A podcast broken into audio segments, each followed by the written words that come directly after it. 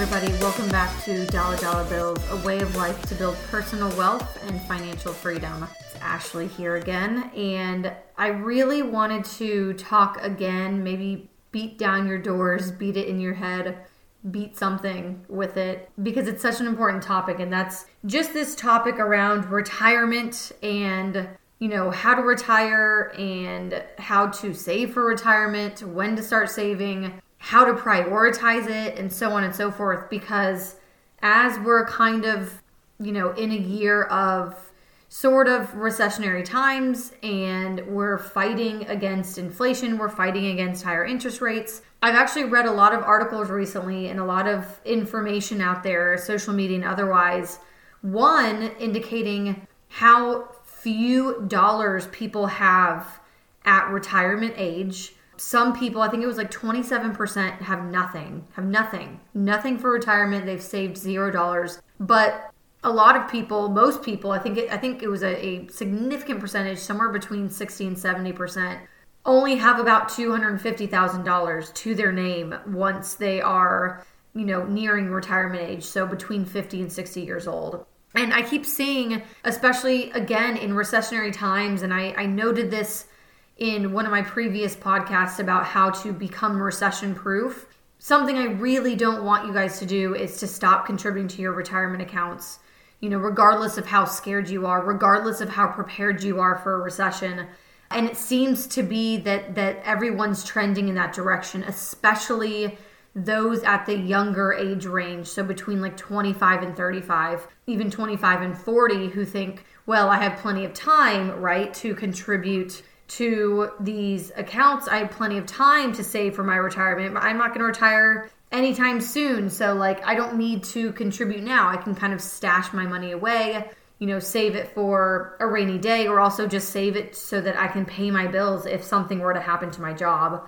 But I really, really, really want to encourage that you guys do everything you can to kind of stay on track if you are contributing to a retirement account right now. And if you're not, I really encourage you to look into it immediately so that you can start building that wealth, because I will tell you, it is a lot harder to start later in life because you also need to be contributing much larger sums, because you have a smaller amount of time, an amount of years that that money actually is able to grow and compound and work for you. So the younger you start, you can actually start with much less in terms of contributions, amounts that you probably wouldn't even feel that that much.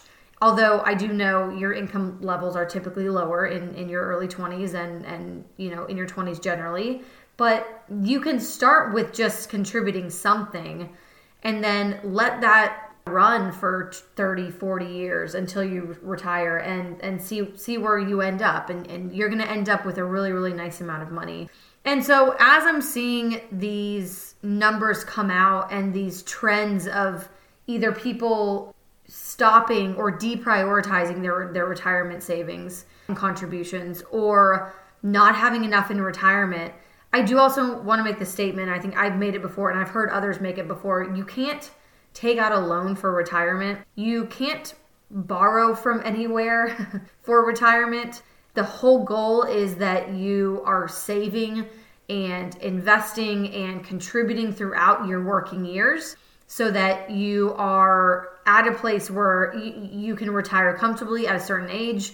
You may not be able to voluntarily retire. You might have to, you might be forced into retirement based on health conditions or, you know, personal, personal situations. You never know what can happen in the future. And so saving for retirement should be number one over saving for other new purchases, cars, houses, et cetera. Saving for kids' college, saving for any of that should come secondary to you making sure that you have your retirement accounts fully funded properly to make sure that that you are going to be quote unquote safe, comfortable, and cushioned in retirement. So I really wanted to spend the rest of this podcast just reminding you guys about what the main retirement vehicles are and some of the caveats, some of the terms that you might see associated with those, and just to encourage you again to save now for retirement. I want you guys to be prepared. I want it to go on autopilot. So you set yourself up, set it and forget it. Know that you're going to, it's going to adjust your income, your, your take-home pay per paycheck, per month. And just make lifestyle changes that allow you to actually save, that allow you to put money into retirement, and that allow you to make this happen. Okay, so going into the retirement tools and vehicles that I want you guys to be aware of, and the, you know, the thresholds, because they change every year, of what you can contribute, the rules, so on and so forth. So the first and most important is, if you are with an employer and they offer a four oh one k, you want to opt into that four oh one k, but you want to make sure you're, you know how much they're contributing. I think probably in ninety-five percent of the time, employers are going to be contributing something.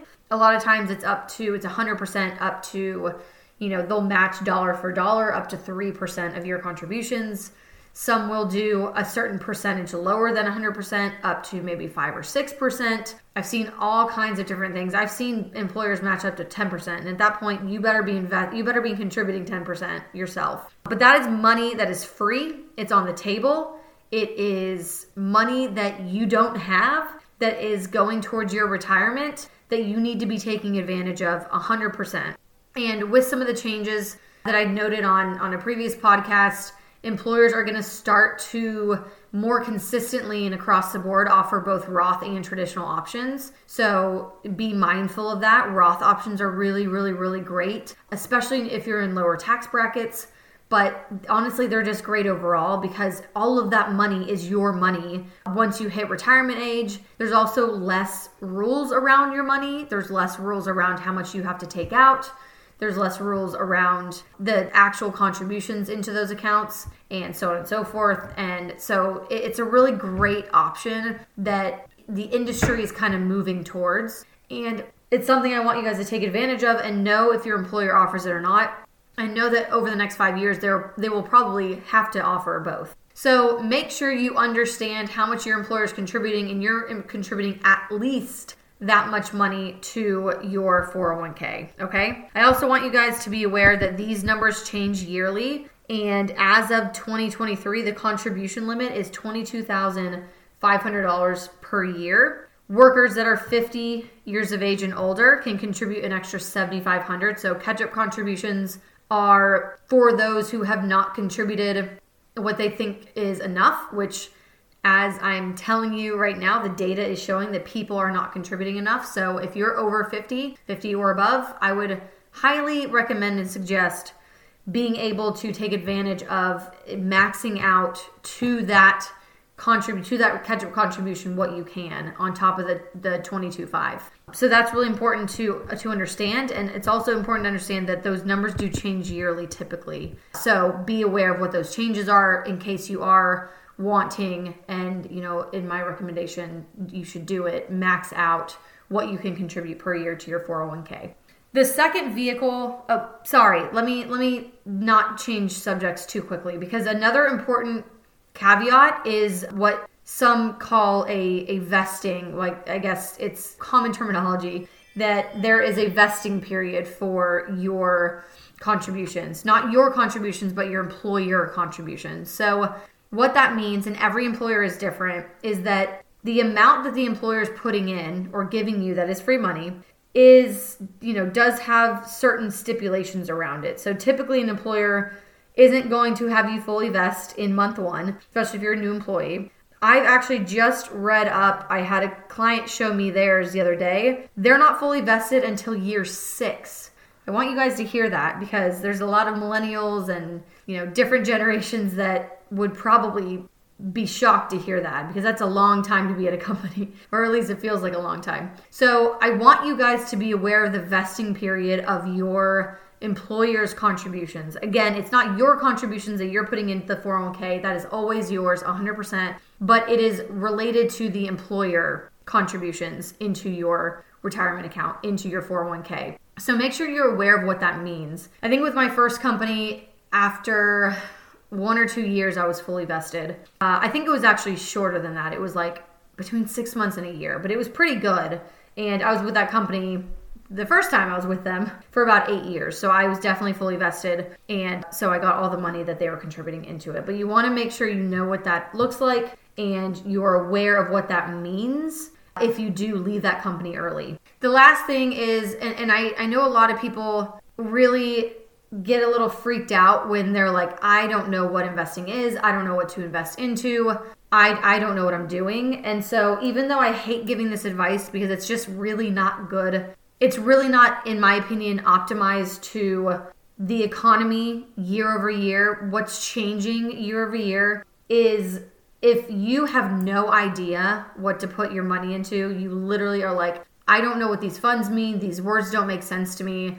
I don't have the time, the energy, the the mental capacity to look into this and figure it out for myself. My recommendation for you guys is to go with what they call a target date fund. And that's essentially a fund that'll have a number in it. These days, it'll look like twenty fifty, twenty sixty, twenty seventy. And that number is, you take it for your individual self and you, you find the number that you will probably retire in. So if it's twenty sixty, your plan is in and around twenty sixty. That's going to be when I'm going to retire. And the cool thing about these plans is they they shift asset allocations over time.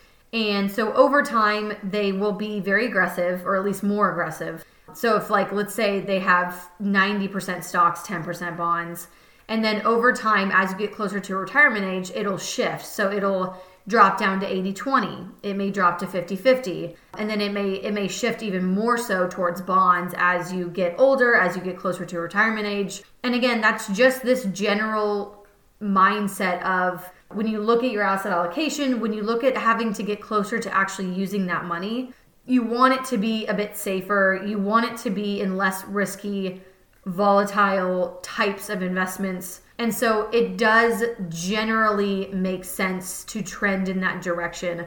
However, there's so many caveats in there. There's so many, there's so many times when, like, twenty twenty-three is a great example. This is such a weird year that that might not be good, and that might not be a good approach. And if you're into or approaching retirement right now, that might not be the best place to put your money. And so I will say, if it's if you're not going to contribute to a retirement account because you have no idea how to, I would rather you go into a target date fund than not contribute at all. So, so I do want to put that out there. Just put your money into a target date fund, maybe work with somebody in the future.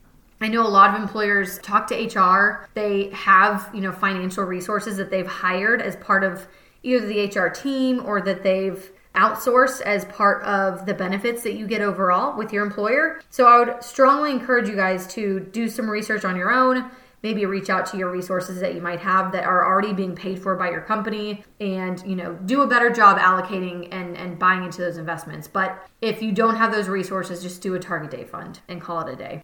The last thing I wanted to bring up is an I R A. So an I R A is an individual retirement account.